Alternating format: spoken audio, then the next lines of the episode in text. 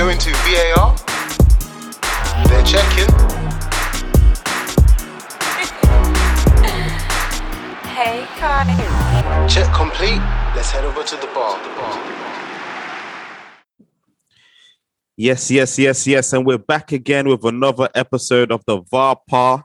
VARPA? Jeez. VARBAR. Mad. Bit of a snooze still. But yeah, jam-packed episode. Um, obviously, well, we will discuss two game weeks worth of incidents, Wahalas, L's, dubs, the whole lot. Of course, I'm joined by Chocolate Boy T Toast. How you doing, Come on. My yeah, G. not bad still. My G. Press Keeks. How we doing? Yeah, good mate. How you doing? Good, good, good. And last but certainly not least, Mr. Wisey. Yeah, it's great over here. Yeah. How, how was the hosting last week, man? Oh, well, I mean, you had the episode yourself, pal. It was. Hey, we weren't I'm missed, man. We weren't missed, bro. Might give you another nah, gig you smashed still. it, Jake. Yeah, for real. For real. oh. Right, paid actors, I will definitely get your money to you after this episode. Say no more, man. Let's get with the shits, man, because um, we'll just start with United, actually. Um, back-to-back dubs against um, rivals Arsenal and then uh, Crystal Palace at home. Um, Carrick leaving United for good after the Arsenal dub. Ralf Rangnick debuting with a dub as well at his first home games. So, I mean, Prez got two questions actually. Mhm. Uh, first of all, what have you made of Carrick leaving United for good? Because to me, that came as a surprise. And two, what have you made of Ralf Rangnick's United today? Uh, yeah, to be honest, I was shocked at the Carrick departure myself. I thought uh, it was, you know, him leaving was something we all knew about.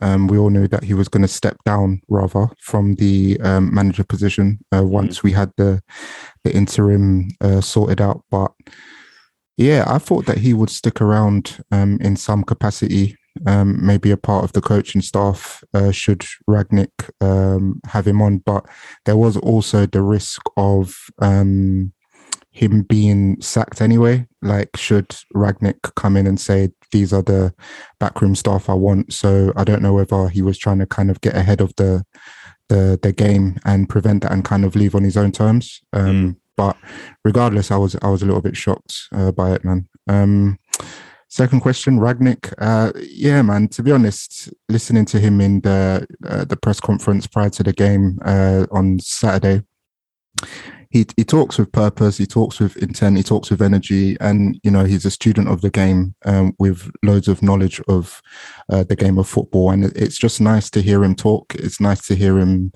um, you know, give succinct answers to the questions he's asked, especially around you know the squad, uh, what he intends to do during his uh, time as a coach within the six and a half months, and you know the vision that he has for the players. So uh, it was refreshing to hear. I feel like uh, in the Crystal Palace game, we've started to see uh, some of the things that he wants to to implement in the team. Um, I felt we played uh, more in the opposition half. Uh, you know, our centre backs, pretty much our back four was was playing in uh, Very, very high, isn't it? very very high very high Mhm. and that was uh, one of the the key things i noticed certainly within the first 20 uh, 20 minutes of the game. Obviously it wasn't expected that we would kind of maintain that level because it has only been a short period that we've started doing that um you know with the the intense pressing and um uh, chance creation that we were doing within the, the first 20 minutes. But you can clear you can clearly see that there is an intent there and you know he said after the game that he was even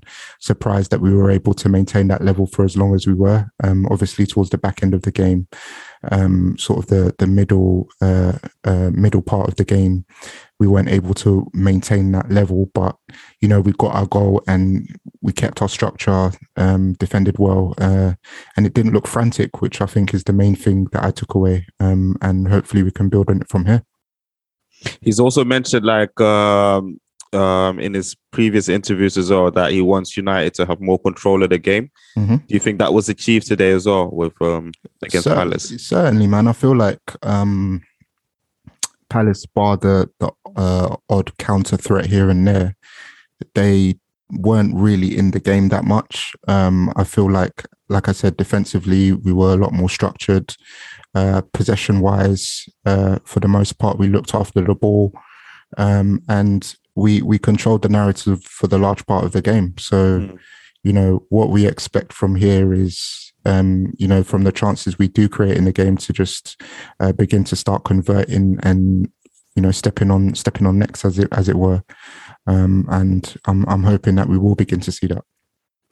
This is a question for everyone actually, because press help us with this one. Because obviously, Carrick, what, what what was his record? Like two wins and Uh, two two win, no two uh, wins and a draw.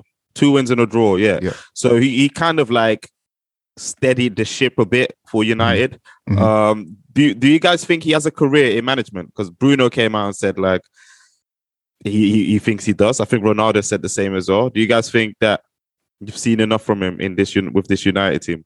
I think he gets enough to get given a chance. Mm. Like he proved that there's a bit of change to the team, and at the end of the day, I mean, there were three quite impressive results. I mean, going away to Villarreal is not an easy game. Obviously, away to the Bridge, they played okay. I mean, it wasn't any progressive football, but they got the result, which at the end was the main thing. And then, who did you guys beat in, beat in midweek? I can't remember. Arsenal. Arsenal. Yeah. Boy, so no comment. Um, but uh, you, That's a given. At the end of the day, they're all three quite big games. He performed in all of them, so I think he'd get given a shot. You probably suspect somewhere like a championship club, or maybe he goes and be like a first assistant at another big team to continue his education. But he's definitely shown enough to be warranted an opportunity, I'd say. I think for me, yeah, and this know, is man. this is not me being like a united uh, agenda like y'all, y'all have to stop with this. But for me i think like the results obviously the results has has worked in his favor but i think a little bit of context needs to be applied um especially in the the villarreal game obviously where a huge mistake obviously made them of of- made united made them of course win the game. And then against arsenal i mean the arsenal game do we attribute it to him i'm not sure Chelsea, maybe I can say that because he made huge, he made big, he made big decisions um, in terms of the lineup, like leaving Ronaldo on the bench, starting with um, Rashford and Sancho up front. Um, it worked out until obviously uh, Chelsea got the penalty. So I think maybe only in that game I saw like his, um, you know, somewhat his decision making and like his tactics. But I don't know. I don't want to give him too much credit for those for those results as of yet. I haven't seen enough. I kind of feel as if Carrick, for starters, shouldn't have been kept on after Ollie left because, in my opinion, the way I see it, I would feel like a first team's coach, a first team's coach like role on, on on the pitch, on the training pitch, may actually have a slightly bigger impact than what um, a manager's does in a way. Ju- just being the because the manager is ultimately the decision maker on the pitch during the game. And yeah, sure, a manager may have a philosophy, but I'd like to think that his backroom staff and his first team coach is trying to implement that philosophy on the pitch. So for me, yeah, sure, two wins, one draw. But in my in my personal opinion, I think it was just I don't necessarily think it was Michael Carrick himself. It was just, Mhm. I mean, we see it all the time when a, like when a manager leaves, um, the players almost owe it to themselves, the club, the fans to kind of step up and kind of put in a couple of good performances in it. So I personally, I don't, I, I wouldn't credit any of United's like last three results to Michael Carrick personally. What did you want to say, Press? Because Um, yeah, just uh, I guess two two parts to it. So, just in response to Toast's opinion, so Carrick apparently was, and don't know how true this is, but this is just from what I've read. Uh, Carrick has apparently in the past under Ole, as the first team coach, along with the rest of the staff, uh, the coaching staff, have tried to make uh, other suggestions in terms of the way uh, the team sets up and uh, tactically how how they uh, set up for games. But ultimately, it's Ole that makes that final decision. In and I don't know if this is how you know it's structured everywhere uh, in terms of every team, but. Carrick apparently tried to put forward uh, different tactics, such as maybe try and free at the back earlier. Um, you know, the whole uh, back and forth about pressing, trying to do all of that stuff. But Ole was the one who was kind of almost vetoing those suggestions and going ahead with what he wanted to do. How true that is, I don't know. But in terms of the three games that Carrick uh, took over as caretaker manager for, I do agree with you. It is a pinch of salt thing, and it's a very, very small sample size. Um, obviously, the players are aware that a new manager is likely to be coming in, and they obviously want to, especially in the Arsenal game. I felt like a lot, a lot of what you saw. They were they were fighting for their lives, they were- boy. They were playing for the, they were playing for their shirts basically. So in terms of that that added motivation to put on a performance, that was probably a lot of what you saw as well. So for me, I think you know to say our Carrick could be a great coach, the, the sample size is way too small for me. I don't even think that he has all the badges to be a full, um, uh, a fully fledged coach of a, a professional team. So he'd need to obviously do all of that stuff first. But um, if that is his, uh, you know, his goal, he should definitely start smaller. You know, a championship team, uh, maybe a League One team, and, and Bro, kind of even youth team, man. Yeah, twenty one yeah. or something. yeah, exactly, and just kind of work his way through and and find out what it is that he actually wants to do as a coach. So yeah, Yeah, man. Let me go to Jake. Um, because obviously, um, one player in that United team that has been kind of moving mad, in my opinion, is Pastor Fred doing a back-to-back man of the match performances. Boy. Formerly known as part of the pivot problem with McTominay, but it's looking lately that you know he's showing that it's just McTominay that's the that's the problem. I mean, can Fred still have a future at United or and become an important piece for them, or are we getting gassed? Obviously, Right. Press, you can answer after him. I mean, if he keeps playing like that, then yes, obviously. But I mean, two games in a row is his best form ever at United. I'm gonna I'm gonna hold fire considering after the last couple of years what we've seen. I mean, he's play Rani's playing more to his strengths. When you play in that double pivot, Fred needs to play with a lot more control, Mhm. and that's just not. We've obviously seen that that's not his game. Whereas in this Rangnick system, where he is just pressing like crazy and he can use all the energy that he has, he looks a lot better. Like he's always looked a lot better going forward, but this, like, he looks leaps and bounds from the player that we know as Pastor Fred. Was he always this great of a? Press, you could ask it, but was he always this great of a? What do you call it? Like a ball winner? if I'm, I if think I'm it's- yeah. yeah. sorry, Jake. I think for me, from what I've seen, I feel like that's always been one of his strengths, but it's something that he. I don't know whether the the system wasn't suited to him, but in terms of like um duels and you know one v one battles in the midfield, and you know be, just being a menace and cutting off you He's know lit, um, passes, yeah, he he does all of that stuff really well.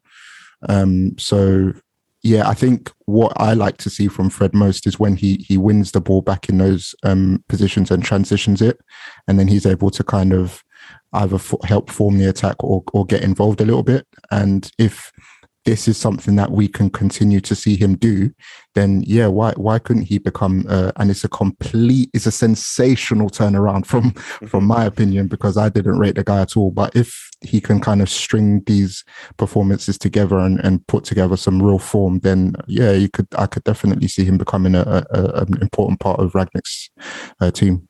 Because I remember in the Chelsea game when I think you mentioned it or Char mentioned it, and then um, Jake was getting a bit, getting a bit touchy about it, saying that.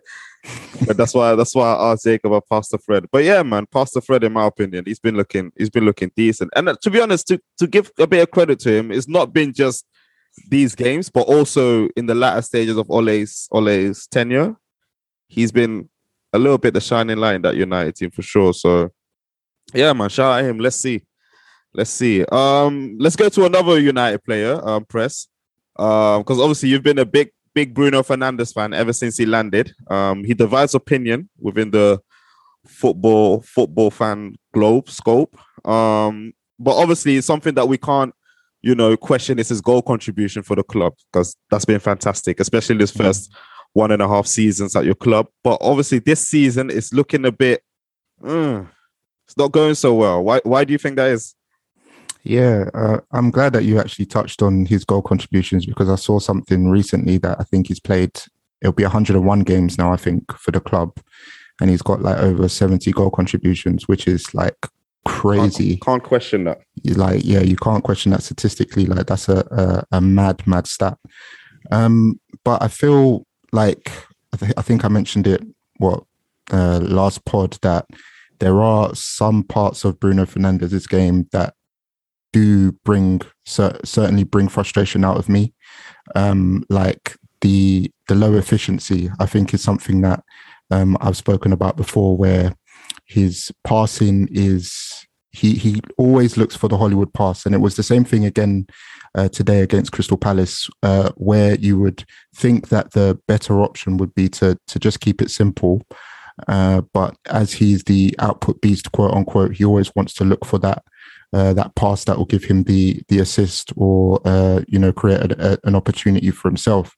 So I feel like part of what needs to happen um, under this this Rangnick reign is he maybe a little bit of a leash needs to be put on him because I still think he's a he's a quality player in terms of you know his attributes and what he can do. Um, but he just needs to to be given some some clear instructions and, and guidance and not be just left to do uh, whatever it is that he wants to do. Like a but do you do you half. not think that might that might be that might be um that might become his downfall because he really looks to me like a go do your thing type of player, not a do this, do this type of player. Do you know what I'm saying? Like I, I, do hear you. I do hear you. And we probably will see a fall in his numbers as a result. I think that's probably the main thing um, that, you know, the downside that we'll see. But for me, I would prefer the efficient Bruno. I would prefer the the Bruno that uh, is involved in the game, but not necessarily looking for the Hollywood pass every time to get his numbers. Do you know what I mean? I, mm. I feel like he does have the ability. So I, I do want to see him in the team. Um, and his numbers might fall as a result. But the collective upside that the team will get is that we're creating better. Uh, you know, the goal, the goal uh, contributions are shared around the team. And, you know, for, for, that for that though that you're asking from him, do you who, mm-hmm. wouldn't Van der Beek be a better suited player for that? Um it's really depending on what Rangnick decides to play, man. Because today he played like a 4 2 2 2, right? Mm-hmm. With uh, Rashford, uh, Ronaldo up top, Sancho and Bruno on either side, then obviously Fred and McTominay in the central midfield positions. It, it really depends on. Uh, it's a horses for courses thing, right? I think that he'll choose his team based on, uh, you know, who we're playing. Mm. Um, but for me, I wouldn't even be against Bruno being dropped if needs be.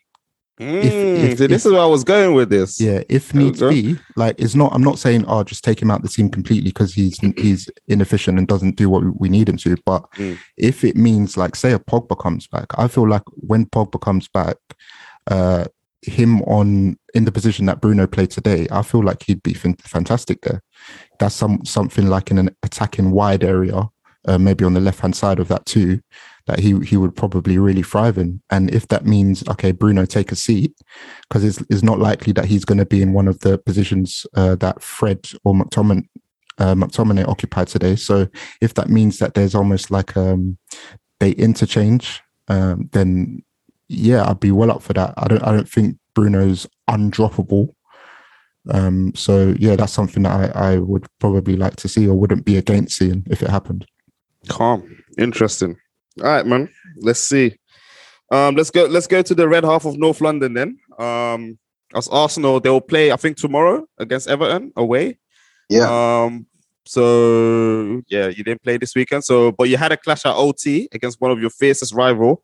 Game ended in a three-two defeat. Now, that game at OT was ultimately your opportunity to enter top four for the first time in about two years, I think, and also all but dent United's hopes for a challenge for the top four. Um, it wasn't to be in the end. So, how disappointed were you after the convincing win versus Newcastle, and especially with how you started the game? Extremely disappointed, man. Um, just another case of man. There's there's there's a there's a number there's a number of different things I could I could go to, man. But honestly, like I think it really frustrates me because um, and not to say not to say um, Arteta is to blame for the the result. I think it, it, came down to individual mistakes at the end. But I think what frustrates me is among Arsenal fans, a lot of Arsenal fans say that they're seeing, to use your phrase, they're seeing the vision under mm. Arteta, and I'm not seeing that in terms of game management, and I'm not seeing that defensively. I mean, everybody knows that we've been pretty woeful, um, like on the offensive part of the field, but a lot of Arsenal fans are under the impression that we're a much better defensive team, and I have to just kind of disagree, man. Like, as in, we're not consistent enough defensively. United had ten shots on target in the game. They had eight shots on target in the first half. It's absolutely criminal to for for a team for a team to have eight shots on target in any half in the Premier League. and for me, Thomas Partey, and I, I, I didn't I didn't ever want to have to get to this, but the guy is honestly just living off vibes and like past glory because the performances I'm seeing from this lad, like in the last couple of months, have just been abject, man. They've just been they've been so below par, man. But finally, like Odegaard, I don't know if he was too gassed from the fact, the fact that he equalised, but at the top level, man, you learn this when you're five. You don't go sliding in the box like if you're not going to win the ball, man. Mm. It's hmm. just a, it's an unacceptable way to kind of lose a football match. But overall, we didn't defend well enough to score. I mean, if you score two goals at OT and you leave with no points, like come on, man, it's it's, it's unacceptable, man. But overall, the, the defense weren't good enough. So we deserve we deserve everything we get. Like we could have had a chance to go to move into the top four, be thereabouts next to West Ham, and now we're back down to seventh. Going to Goodison not knowing what sort of result we're going to get. So very disappointed, man. I hear you, man. Um, Prez, obviously, I had this question actually prepared for Shalom because I knew I was going to get a brilliant answer, but here we are. Um, but let, us talk about Thomas. Toast already alluded to it small, but he came in obviously with much promise, and obviously Arsenal bought him and let Torreira go. Um, I think mm-hmm. uh, triggered release clause and that in this fixture last season, he was probably the man of the match. Arsenal fans were gassed because he he locked up Pogba and Co. Um, now he looks a total different player. He has been injured lately, to be completely fair to him. But in general, how would you, from the outside looking in, um, rate Thomas's time so far at Arsenal? Uh, underwhelming, I think is the word that I would use. Uh, Thomas Partey came in with, I think, even you know, as a non-Arsenal fan coming into the Premier League, I had high expectations for him uh, in terms of what he could add to this Arsenal team.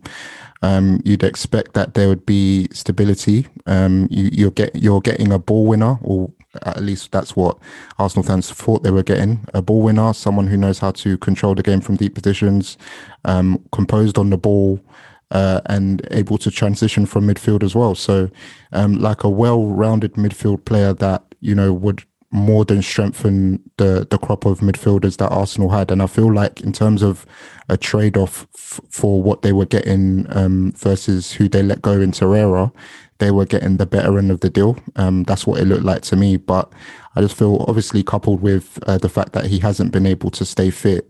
But when he has been on the pitch, it just is like the game just passes him by most times, and he he doesn't you know really contribute in in any uh, in any sphere of the game. So yeah, is is is very is very concerning. Um, it is very concerning, especially in a in a big game, or yeah, quote unquote big game against United. You would expect him and the rest of the players to look a little bit more up for it, but yeah, he was just uh be- below below expectations in in every in every sense. So uh, I don't know, man. I feel like we do have these discussions with Arsenal players and these niggling injuries they seem to consistently get through the season. And I think we've previously mentioned on pod, um, you know, the regime uh, that they're put through um, that may be causing these injuries. But I don't know. I don't know what it is, man. I don't know what it is. It's London, man. London, London. Yeah, man. Um, Toast, then, um, obviously you alluded to it before, um, but obviously West Ham have created further distance for the top four on on you guys, Arsenal. But you've got a game in hand against Everton. Win that, and you'll be one point behind them again. Um, just just sum up the importance of this game, and do you also think that top four is not like beyond you at this stage?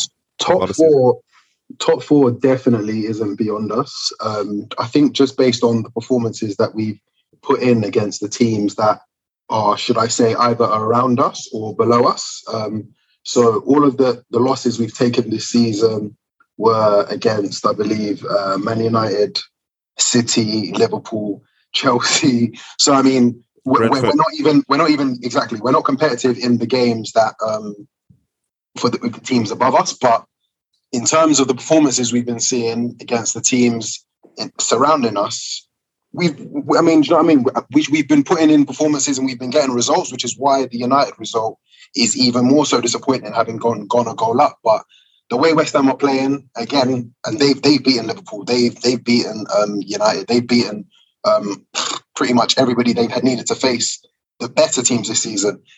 I wouldn't bank on us beat um, toppling West Ham before the end of the season, but so I'm not going to say that this Everton game is definitive. But with the games coming thick and fast in December, by the end of the month, it could be like a nine or ten point gap if we're not careful. So it's that. I mean, if anything, it's more of a bounce back performance that we need rather than necessarily a result. But man, again, I've, and I've said it many times this season, week to week, you never know what you're going to get. But I think because we've played so disappointingly and lost against United, it wouldn't surprise me if we if we collect a dub against a struggling Everton. You know, Everton Yeah, suck at the moment. They're well, they're so- very poor, man. Yeah.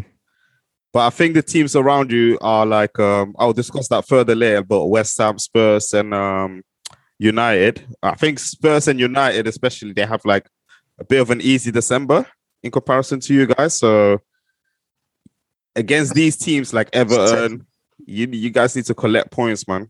Otherwise, it's tight. All right, man. Let's go to Chelsea then. West London.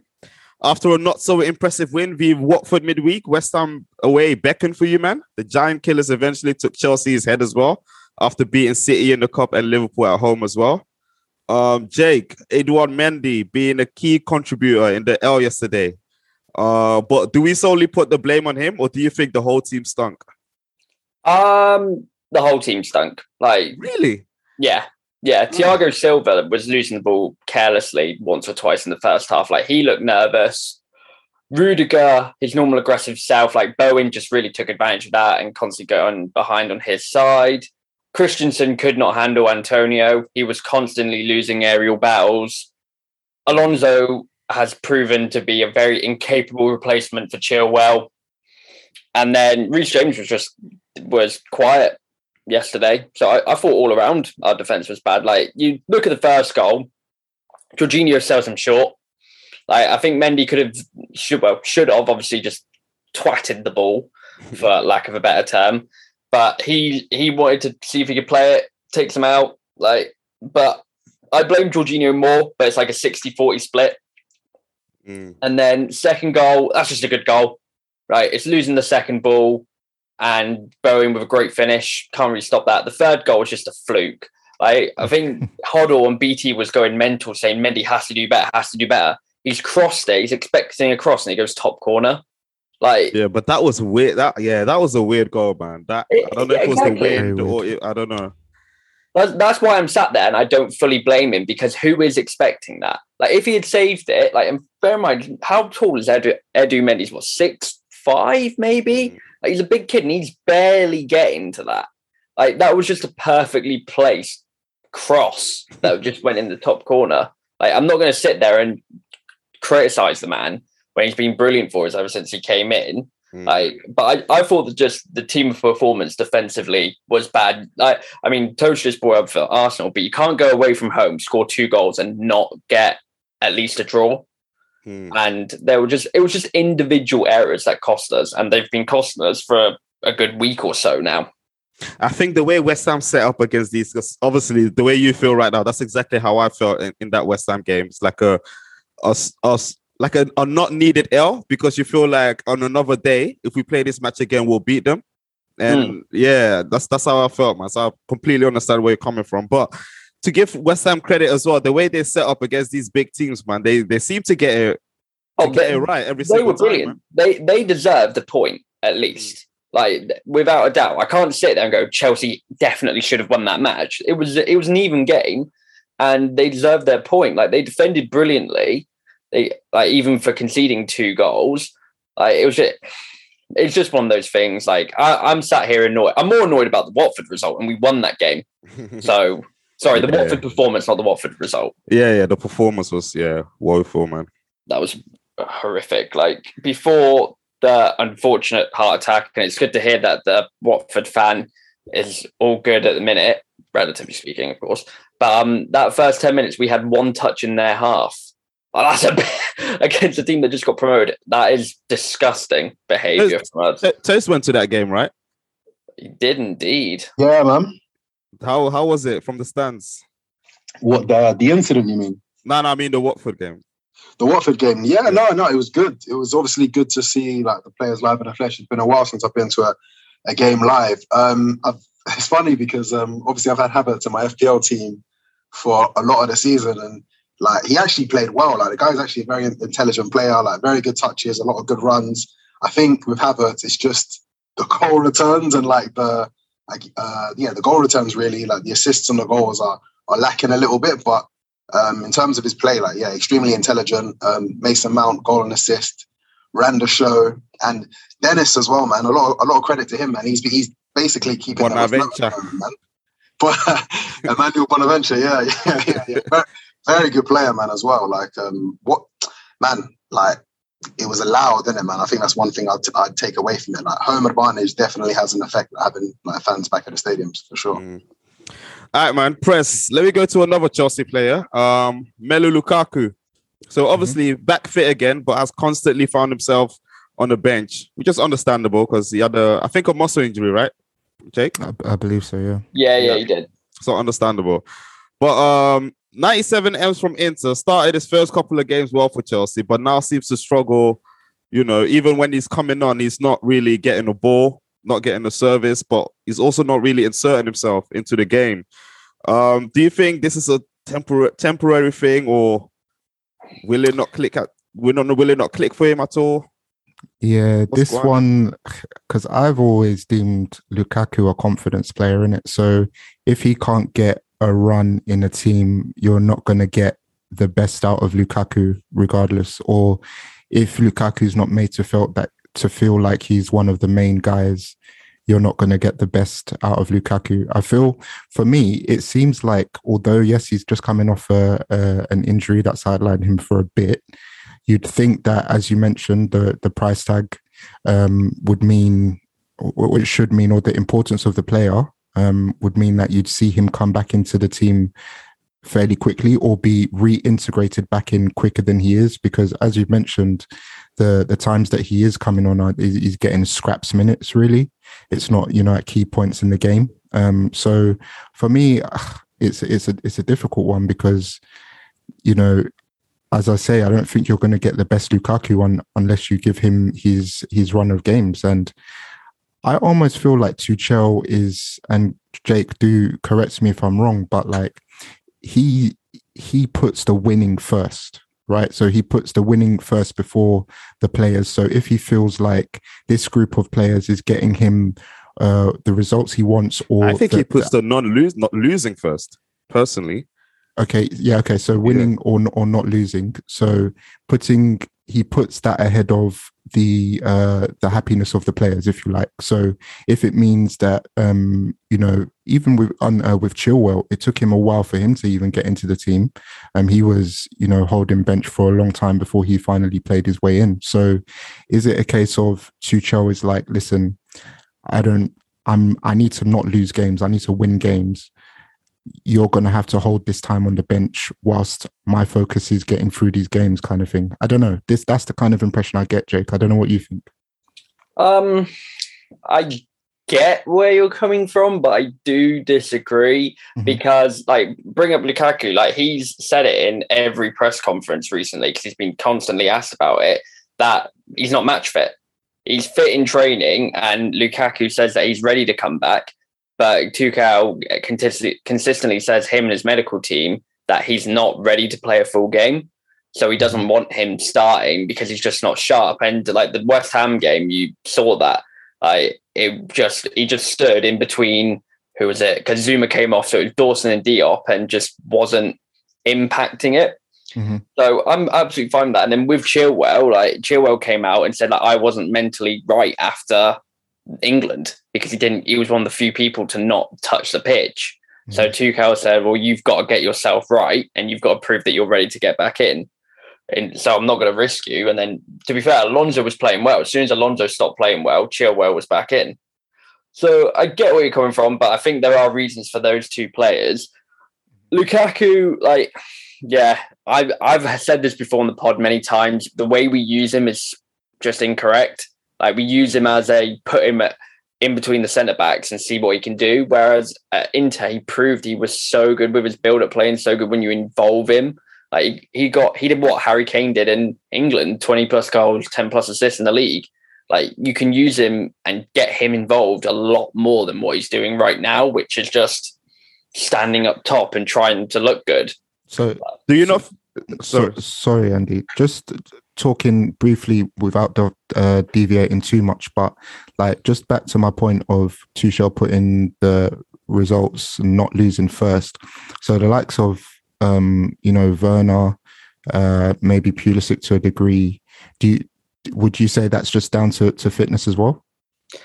I think it is like I'm because Pulisic can't stay fit, and Werner's been out for a while. But then, problem I've been having with Werner is that he can't be the striker. but he he needs to be one of the guys off it because otherwise, when he plays up top, he just does fucking nothing, and it's infu- It is infuriating to watch him because like we obviously know about the goal scoring record, and we can go into that detail, but we already know it's tragic. But like last season, I think for Chelsea, he's already provided 16 assists or something like that, mm. which is a crazy number for a striker. So at least he was still contributing to goals. So I, I think right now Tuchel, like he's having to deal with a lot of fitness concerns. Like we've been the most rotated squad since I think Fergie's United in something like 2000, 2002. Like the amount of changes we've had to make is, I think we've Yeah, made. you've, you've got key injuries, isn't it? Yeah, I think we made, I can't remember the exact number, but I think it's around like 52 changes in personnel already at this time of the year. Like, I think it's less Tuchel's going with who he knows will do the result. He's just going with who he can. Like, I think our, our list right now, we've got Chalobah's out with a hamstring injury. You've got Chilwell, obviously, out for whatever amount of time. You've got Kovacic and Kante both out. Jorginho's got a hip issue. You've got Werner, Ch- Pulisic, and Lukaku all just coming back from injury. You've got Havertz, who now might be injured after what happened in the West Ham game. Alonso now might be injured because he came off with a back issue. Like, Yeah. oh, I think at that point, you just got to say, what the fuck? Let's test that squad, boy. Huh? That That's what it is. I mean, December, everyone's going to be playing a lot of games. Mm. And it's not as if it's going to get easier for us because we get the Club World Cup coming up soon. So we've got to deal with the fixture congestion that comes with that. So I always said it, I said at the start of the season, you don't get excuses for injuries. We're a major club, like you've we've got the resources at play. But Tuchel is very much playing with a I've got to put 11 fit players on the pitch to do what I can, not just 11 part-time players because he's already pushing them so hard. If you can't almost guarantee they're going to last 90 or have the better chance of lasting the 90 then you're put you're already exposing yourself to a bit too much risk. Because the as soon as the injuries piles up like they do now you're just going to have to keep pushing more and more players. Mm. Like Jorginho he's injured but we have to play him because against Watford like Toast can attest to Saul was fucking dog shit. Like, I can see why Atletico wanted to get rid of him. For a centre mid Horrific, man. he did not want the ball. He was scared of having the ball. I'm absolutely convinced of it. Premier League has, has, has spun him. If it- Funny. oh, I, like I say, I can see why Atletico wanted rid. He's played two Premier League games and has been dragged at halftime in both. It's actually mental. Yikes. Yeah. All right, Jake, let me stay with you uh, with another Chelsea player um, that you've been vocal about, Hakim Ziyech. Uh, you even, you even said that you would like to see him sold. Um, he saved you guys, though, versus Watford and was rewarded with a start v West Ham. I thought he played all right against West Ham as well. But obviously, rumors over here have it that Barca, Newcastle, and even Real Madrid might be interested in grabbing him in January, even. Uh, where, where do you stand with him now? Still sell, or have you seen something, uh, even a tiny bit, where you think like, mm, You know what? So off the ball, he's improved loads. Like I think he feels a lot fitter now. Like Tuchel said, he he is fitter now, and he off the ball, you can see it. Like he's constantly chasing down people, leading the press. So he's been impressive off the ball. He's just, I liken him to Bruno at United with the risk reward. Like he came on against Watford, I think about the 60th minute, and within the first five minutes, he had lost the ball three times on just stupid, stupid stuff and it's just infuriating. But then, yeah, like he comes and saves us with a great goal, and he's like scored a couple of key goals for us. Like he scored the first goal against Atleti in the Champions League last year, scored the first goal in the FA Cup semi final against City last year. Like he's a man for the big moment, and but he's just so infuriating. So in terms of selling him, the only reason I don't want to sell him is because we don't have the bodies at the minute. We just don't have people fit. Yeah. So I don't get me wrong, he still infuriates me massively. There's no reason to lose the ball like he does. Uh, but I think he's going to stick around just because uh, we need people in the summer. We can, we should definitely be revisiting it because like this is the prime of his career. He should be a top top player. We bought him for I think 35 ish million, yeah. something like that. Like should be a top top player, and he's got the ability. It's just the consistency that I I get really pissed off with because there's no need, especially with some of the passes he can pick. Like against United, like he was just uh, picking out all these like reverse passes that were just le- getting people so open. Like he sees things that other people don't. I've always said that, but he the just assist, the assist for Mason Mount as well against West Ham. Yeah, exactly. That, that was a fantastic ball. I mean, Mason made made it with the finish, but that was a great crossfield mm. ball, and that was perfect for him. But then he just loses the ball in stupid positions two or three times a game. It's like you don't need to. You really don't need to. Yeah, man. That's that's with them players, man. That's what you get. But I think like if he look like with Bruno, it, it, United boys can overlook it because his goal contributions is so high. But Ziyech is not there yet, so obviously, I exactly. think if if he was there, then you probably would yeah look exactly. away. But yeah, it's not there. All right, cool. So let's go to Spurs then. Um, after Antonio Conte came out after the I think the Conference League game, saying that this Spurs team is basically whack and it will be the hardest rebuild job in the history of rebuilds. Oh, um, the players have responded fantastically since, though. Obviously, the game that weekend was cancelled um, versus Burnley, um, but they've recorded back-to-back wins against low flyers Brentford and Norwich. More importantly, they've kept clean sheets in both games. So toast, albeit against clear, clear weaker opposition and at home, it seems that obviously Antonio has found, um, or I mean, he's low key drumming it home to these players, bar Sir Harold Kane. I mean, we keep mentioning this fella. I said he will not score more than 15 goals. You Donny's called me crazy. We are in December right now. He's still on one goal, I think. yeah, one goal. Can we finally start talking about a decline, or is he still doubling down? This is a question for everyone as well. But toast.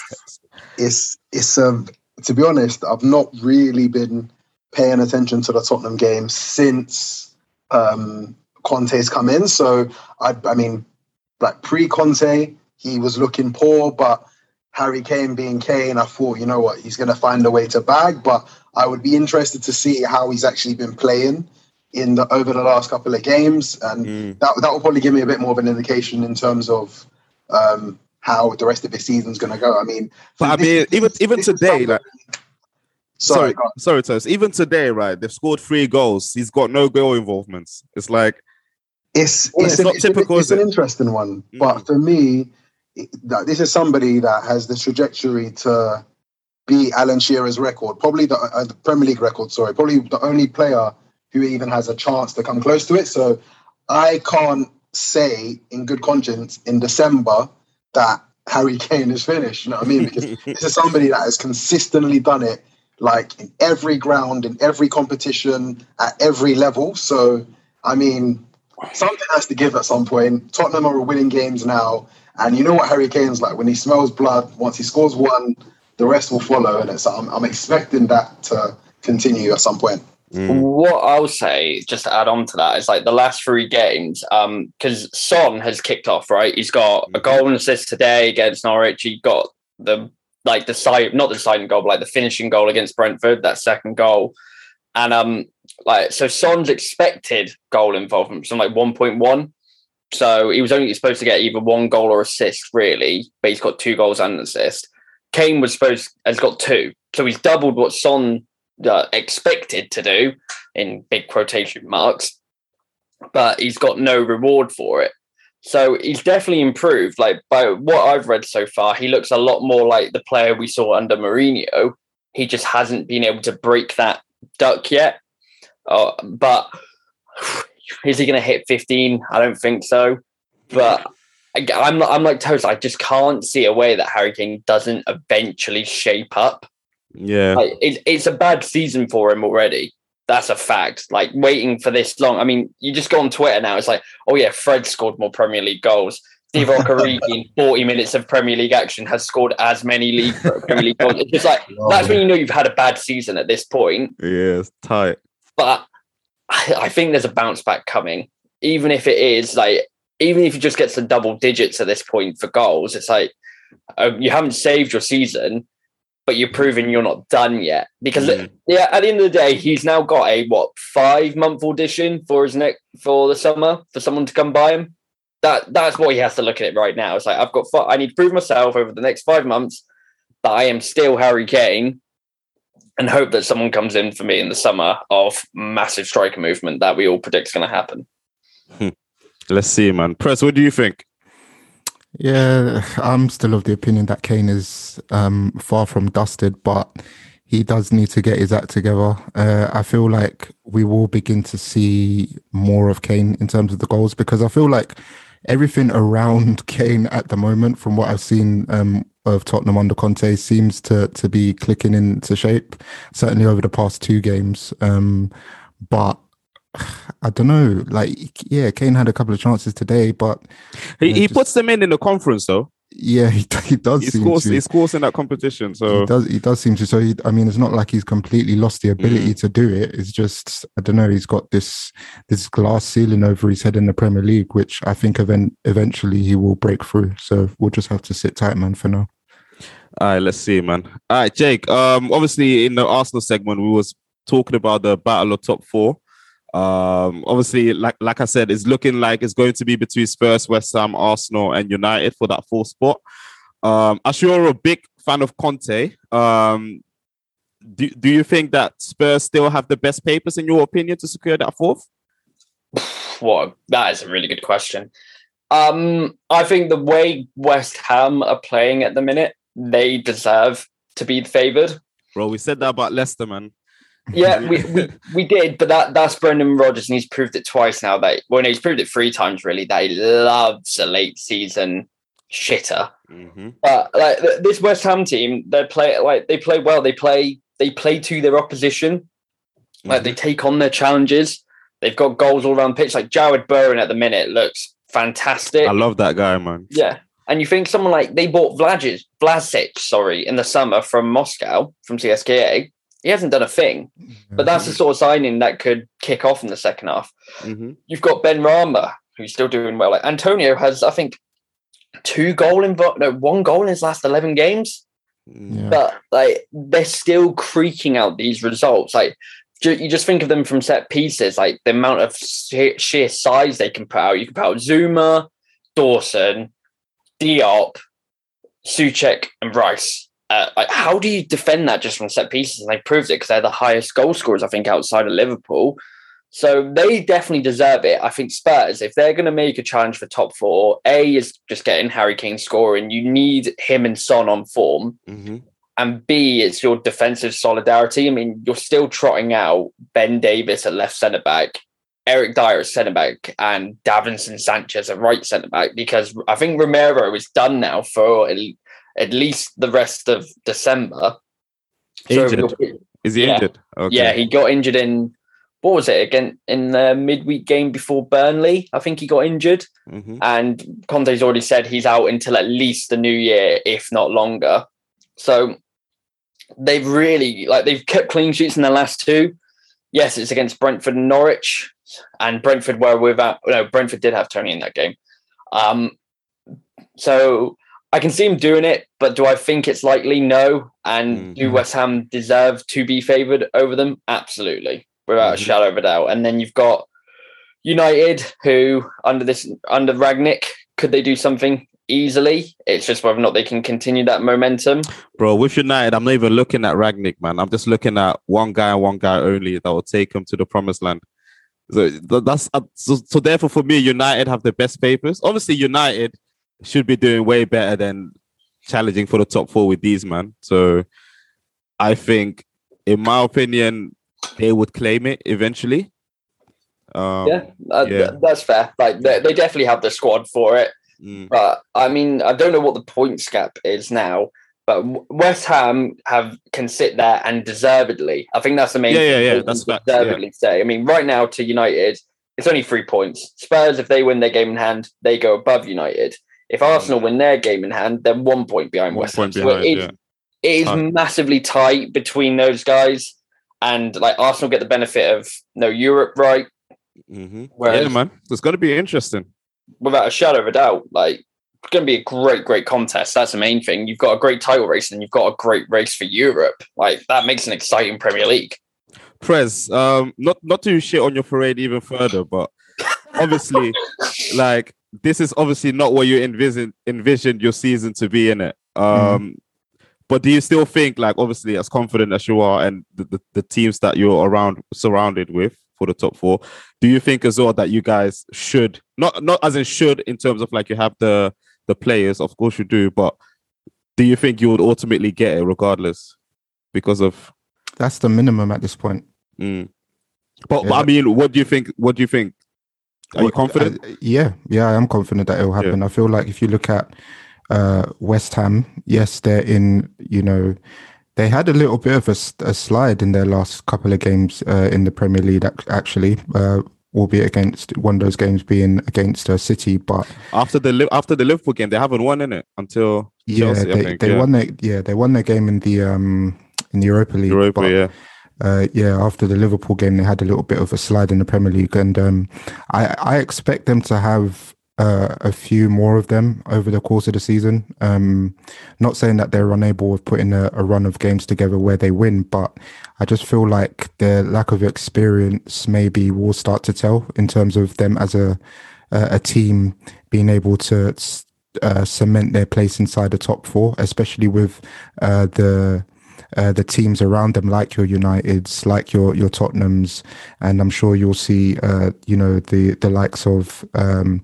the Arsenal start to come through as well. So I think having to compete with that, and um, on top of the fact that they haven't really been there like that consistently. Um, uh, you know, will play into the likes of United's hands, and I think we will ultimately, um, you know, seal, seal that top four spot. But Mm. yeah, man, like like you say, it wasn't. Of course, it wasn't what we envisaged for our season, like you rightly said. But um, that should be the minimum expectation at this point. Yeah.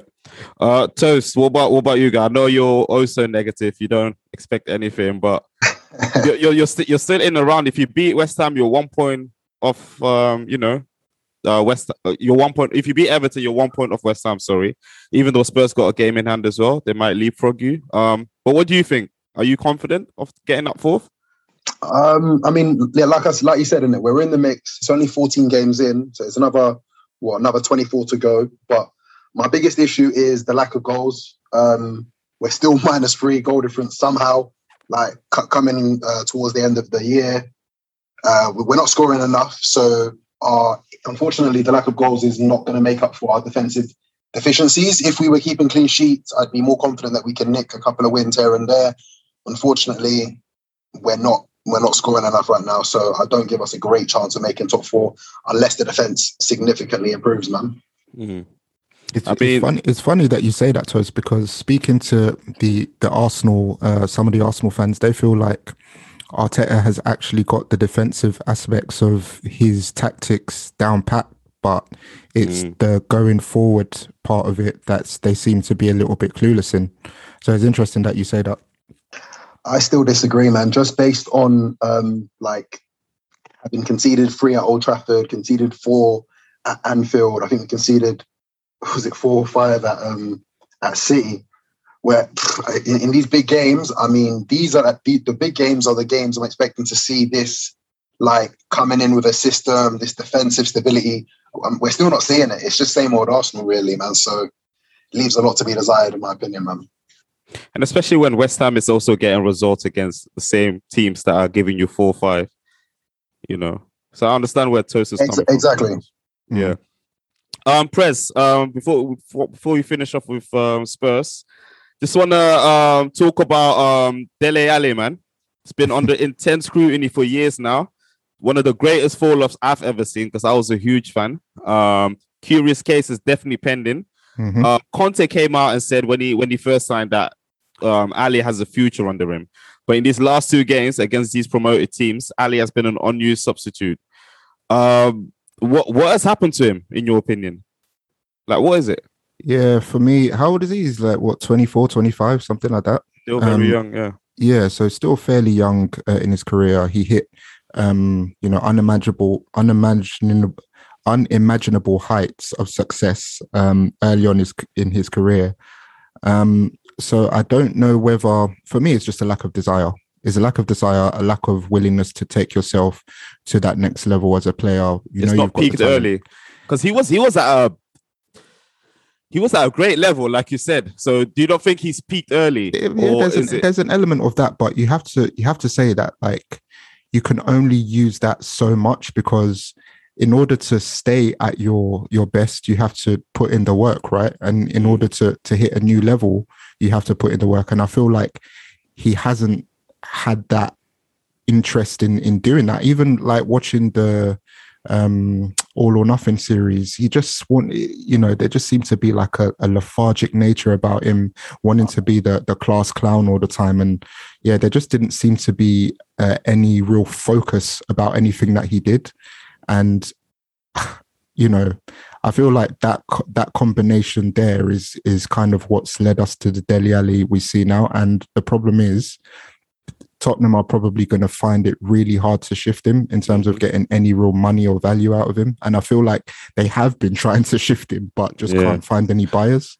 I don't see anyone grabbing him to be honest, unless a Yeah. free. But Exactly. yeah, it's tight, man. Um, all right, let's let's finish this pod off then with my daily beloved, um, Liverpool. After a convincing win against our city rivals Everton, we had a tricky away game versus Wolves, um, a game that I always dread for some reason.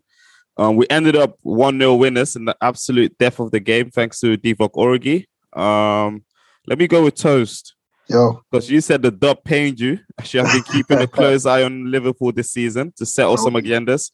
Um, let's let's let's just um, cast back to you know start of the season. Like, have we met your expectations so far this season, or exceeded it, or Um, yeah, no, Liverpool have more than exceeded um, my expectations, if I'm honest. Um, obviously, I feel like Mohamed Salah more or less kind of kept you guys afloat um, towards the tail end of last year when you kind of had to kind of go on a run and get results results to secure the top four spot. Um, Mane had a bit of a down year, and I mean, I know Mane is a world class player, but I did not expect him to kind of come back and be as consistent as he has been this season. I know he hasn't probably got the goal returns um, of old, but I mean, just in terms of the performances, just in terms of being such a key part of your front three, um, he's played re- really, really well. Um, Virgil van Dijk, having had an ACL injury myself, obviously not being a professional, but I obviously know how long it takes to kind of get back to the level you once were at. And I mean, he's just come in and been the the Ballon d'Or Virgil. Well, he didn't win the Ballon d'Or, but he should have. The Ballon d'Or Virgil of old, really, in my opinion. And um, the team from top to bottom, uh, Henderson, uh, again, another player I, I really don't like giving flowers to. He's been extremely consistent this season. Um, yeah, man. Again, it, it was it was tough seeing Liverpool grab a late winner, ninety plus four. I know you guys did did that a couple of years ago. I think it was against Everton, same goal scorer, Origi Mm. he just has a knack for coming on and just just getting these stupid late goals, man. It's very, very frustrating. But again, it's it's the sign of uh, a team that has kind of all the tools to win the league. You know, you might not necessarily score four or five, but you leave, you you head back Grind to it out. Manchester with the three points. You know, so yeah, man. I mean, like Liverpool, they're on smoke right now. So yeah, agenda is up in up up in the air right now. Can't lie. Yeah, it's bad because obviously watching that game, yeah, um, it was a very frustrating game, but it wasn't one of them where I felt like the team that defended and played on a counter attack was in control, which I usually have when teams like that play against Liverpool. I felt like we was in control from minute one and we looked the most likely to score, but it just didn't happen. Um, but for some reason, I knew we was going to get the winner somehow, some way. As, as soon as I saw the five minutes, five minutes extra time, I was like, yeah, we're gonna grab it here and then. I didn't know who, but boy, let's let's um let's move on to the match winner then. Press. Yep. Obviously, time and time again, my man Divock has come up good for us in moments, uh, like Tosin mentioned, where we look down and out. Um, you know, try to be as objective as possible. Um, as, as what kind of player? Because I mean, Divock is an interesting guy, man. Uh, what, uh, as what kind of player do you see him? And like, if even if you have to make a comparison, and Yeah. can he even play as a main striker? Is he good enough to be a main striker for like, let's say, a Wolves even, or like a Everton or something? this is the thing and it was it's funny that you mentioned that because you know after i saw uh you know him slapping the the winner against wolves i was thinking this guy has definitely cemented himself as like at the very least like cult hero status at liverpool Hundred percent. Yeah, yeah, yeah. yeah. um and he's been he's relied on as like a, a clutch player that can bring up some really big moments for you guys but it, you know it has never been a question of whether he'll be good enough to ever break into the to, to the first team as a, a sure starter because it's almost like Klopp has given him this role. He's done great in that role, and there isn't any room for anything more for him to come. So, mm-hmm. even in the interview that he gave after the game, which I found quite amusing, it sounded more like he was trying to shop him more. Yeah, than Disrespectful. No, I fam. did anyone find that a little bit disrespectful? If I'm Yeah, I- I did. I I'm did for thinking the manager's moving mad. He's Yeah, done. I He's did. done it to another player as well. I forgot. He's done it to I think Ox or someone. Like just just trying to show him. Like Yeah. I don't get it. But that that was some sugar coated disrespect. But um, yeah, for me, Origi, I I feel like if he's happy to accept this role, then he should continue in this way. As bad as it sounds, he's still fairly young, but he's winning stuff with Liverpool and he's playing his part when needed. Mm. Whereas if he went to a a, a lesser team, um, where he was the main guy, I don't see him as a 15, 20 Premier League goals type of striker where he can he can lead the lead the line effectively and really lead the team in terms of goals. I see I see him in that sort of in in the pocket that Liverpool have him in at the moment, and he could he could really still benefit from that um, in terms of the things that he wins and the part that he plays. So I feel like he he has uh, a decision to make because it is a little bit of a crossroads. 26, uh, 26 years old. What do you want next for yourself, and where Mm. where do you really see yourself? Mm. Yeah, I think he's content, man. I mean, I, he's I very don't- he's very content. I content. think so. As I don't see Origi like dropping down to like a, an Everton or like a Wolves and even having the desire to be the main guy. Like like Yeah. you said, he has scored so many important goals for Liverpool, like Champions League final, Champions League, um, the, the goal against Barcelona, semi-final. semi, obviously um, the the derby goal against Everton. Semi-finals versus Dortmund, Europa League. Man, it's, Yeah. it's unbelievable, man. And you know what? It's one of those ones where there, there's very few players you can actually s- rely on to be a super sub and actually come up with these clutch goals. But he does. So it what press? and Ole, time Ole. Ole or Divock? Oh, come on, man. This is this is be a honest, serious question. I, I would I would hold you know as a I can't speak for Liverpool fans, but in terms of the regard that I hold Ole I would think that Liverpool fans hold him at a similar regard. I think that's probably the most I could say on that because I'm obviously going to be biased to Ole. Mm. But in terms of what he what Divock means to the club, I can imagine that it's a similar standing. Mm, No, I think I think Ole has the longevity. I think Okay. Divock needs to get that. If he if he's happy to do the Ole thing at Liverpool, which I think he is, then calm. Um, but I think once he gets that longevity, then yeah. But he's definitely hit that court hero. He's not the legend Mm. yet, Mhm. as people you know, as people are saying. But I think the court hero for sure. But yeah, you, you guys know my stance on Divock, man. I love that guy, man, and I think he's kind of been hard done by by the come up of Salah, um, Mane, and all them, all them um, um, Klopp signings. Because remember, he was there when Brendan Rodgers signed him, basically. So he's been here before Klopp, and in our Europa League run, um, if you guys remember where we lost the final to Sevilla, yeah, he was our main striker and he was our main guy. And I always felt like Divock is a player that needs like a run in the team to to get the best out of him. And I think he's very capable of leading the line because there's no question about Divock and his goal scoring. He can score all types of goals. He's he's shown it, like when played or when when even he backs, he can score headers, um, outside the box, volleys, um, the goal yesterday. Like he can, he, he has it all in his locker. He's a fantastic finisher. And yeah, I don't know if he has it in him to play for a smaller team and then, like you guys said, be a, become a 50 to 20 uh 20 goal goal like in the league. But I don't know, man. I would like to see him get the chance because I still think there's a player in there, man. Like I'm, yeah. Divock Divock's been my guy, man. So, but it's not gonna happen at Liverpool. I know that. Ah, for sure. Um, but yeah, I would like to see it. Um, yeah. What do you guys have for me, Liverpool? If not, we'll go to we'll go to take some shots. I mean, it's just like just watching Liverpool now. The only question I'd have really, Drew, is like, is there anything that you that worries you? Because to me, like you guys are playing the best football at the minute, and the only thing I see personally that I think, oh yeah, right, we can definitely catch you up on, is just defensively. I don't think you are as sound. Like you've Mm. gone from brilliant to very good, and I know that's not a massive difference, but it is that slight bit. So I was just wondering, from your viewpoint, like as a Liverpool fan, what worries you for the rest of the season? That's a very good question. Um, I would I would even say it's the the squad depth because I think the depth are we we lack probably up front. That's the only positions where we lack.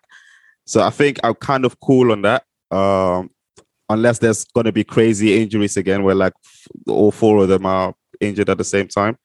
But like you said, yeah, maybe our defense because our defense is not as tight as I would like it to be. They were very good actually against um um against um Wolves, but in other games where like we don't concede a lot of chances, but the chances that we concede are very criminal, and that's what that's what frustrates me because they're very high quality chances where the other team should probably put them away. Um, Alisson has been great this season, making fantastic saves, so credit to him. But if anything, like you said, yeah, defensively, because the type of chances we don't concede a lot of chances, but when we do concede them, they're like great chances for the opposition. So yeah, Yeah, because it's like that that Everton goal. I mean, that was one of their what only ch- only chances of the game, really. Yeah, but like- that, like, you were just wide open there. That I thought, and I, I personally thought Trent was at fault for that myself. Uh, yeah, I blame Matip to be honest. Others blamed Alisson because he should have saved it. A one on one, you can't blame the keeper. I don't think. Like, But through, through the legs, man, from that distance. It's, I mean, it is what it is, man. It is what it is. Um, yeah, I mean, great. That whole game terrorized Trent. To be honest, I'm never gonna cap. I'm never gonna cap. But yeah, if anything, it's gonna be our defense. Yeah, just on your defense, do you feel like there's almost like a conceited air about your your back four, especially you know, I guess Van Dijk and you know the the style in which he he defends. Do you feel like that kind of spreads across the the whole back four in terms of yeah, you can have your chance, but you're likely not going to convert, and we're going to go and score up the other end, kind of thing. Do you do you get that that feeling? Um, nah, I don't necessarily get that feeling, but what I do get is that, um, because I, I, to be honest, I feel like across the board, they're all defending better than than Mhm. they have been. It's like, uh, especially I'm gonna look at Trent. I think he's been defending. This is best time I've seen him like in a defensive tip as for as long as I've known him. So I don't, I don't necessarily think it's that. But I think there's moments in games where the concentration just goes, or where Yeah, someone is too deep, the line is not as they're not together. I think it's just moments in games, and then the opposition picks up on that, and they create great moments for themselves. And it's like, come on, you Mm. know, it's like they defend well. Like if we do it in minutes for like 80 minutes most games, so there's always 10 minutes Of madness. of madness, or if you calculate it all together, there's a 10 minute of madness or moments where the opposition can do a madness. Even in the game Mhm. against West Ham, those three goals were probably their early opportunities, and probably they had one more, and that was it. So Yeah. yeah, I think I think in general we've defended better, but obviously the stats doesn't back it. But I feel like we look better defensively as individuals, but like as a collective, it's not. Yeah, it's it's, it's yeah we're, we're we're we're giving away too many good chances to the opposition, man, and that needs to be eradicated for sure. Yeah. Uh, yeah. If that was it. Is there any shots at the bar? I got a shot to be honest. I can. Uh, I've got one as well. Um, Yeah. I'll go first. Yeah. Mine. Um, my shot's not for Chelsea men's football team because shit week, But for the ladies' football team, because we won the FA Cup, fuck you, Toast. We beat Arsenal 3 0. Yeah, Arsenal. Hey, Oh, ladies, ladies, ladies. Yeah, that's for them. shout, out, shout out to Chelsea ladies. Um, yeah, I've got a shot. Um, obviously, I don't take too many shots as people be doing. Um, you know, be asking for praise for the bare minimum these days. But today I will break the ban. Um, my shot goes to the living, living legend Divock Origi. Obviously, enigmatic yet so mysterious. Like you never hear of his any off-field situations, who he is dating, who he is smashing, what clubs he attends. Um, who who is Barber? Like, you didn't even uh, you didn't even know. He doesn't even get jewelry from A Jewel, A, A Star Jewelers, whoever his name is. Like he just does his job, holds bench and duck. Big fan of his since obviously his Genk days. Um, for me personally, like I said before, sky was the limit for him, man. I've expressed many times the regret that he hasn't really kicked on at Liverpool, but I truly believe that you know this is not necessarily his fault. Um, as he is a he's actually a good striker when given a chance. Uh, came on for Wolves with Jota and had blood in his eyes. He looked like he wanted the winner. He he wanted it that bad. Link play well, was very strong. Wolves defense couldn't handle him, and ultimately bagged the winner. But you know, a quick shout out also to Salah and Van Dijk as well, man, because they they played a major part in that goal as well. Um, the main man, one of my idolos in the club.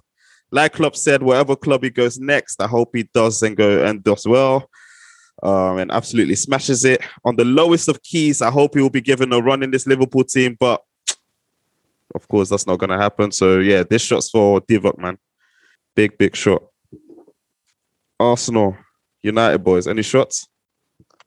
Nothing to like, no, no shots for me, man. I mean, Nah, none for me either, man. tough midweek loss. Uh, hey, man, nothing, to, nothing to, nothing to shot for. Actually, Alright. actually, actually, I've got one. I've got Woo. one. Just a quick one for Michael Carrick. Um, obviously, he had his uh, caretaker manager job, and he leaves unbeaten or left unbeaten, and he was also a servant of the club for 15 plus years. So, just a shout out to him um, and whatever he decides to do next uh, in his endeavors. And yeah, uh, thanks for the memories. Nice one. Thank you, Michael Carrick. All right. We'll end it here then. Uh, my name is Andrew, aka Rapping Drew. We are the VBP boys, and we out. Peace. In a bit, man. Later. Easy. Hey, Kai.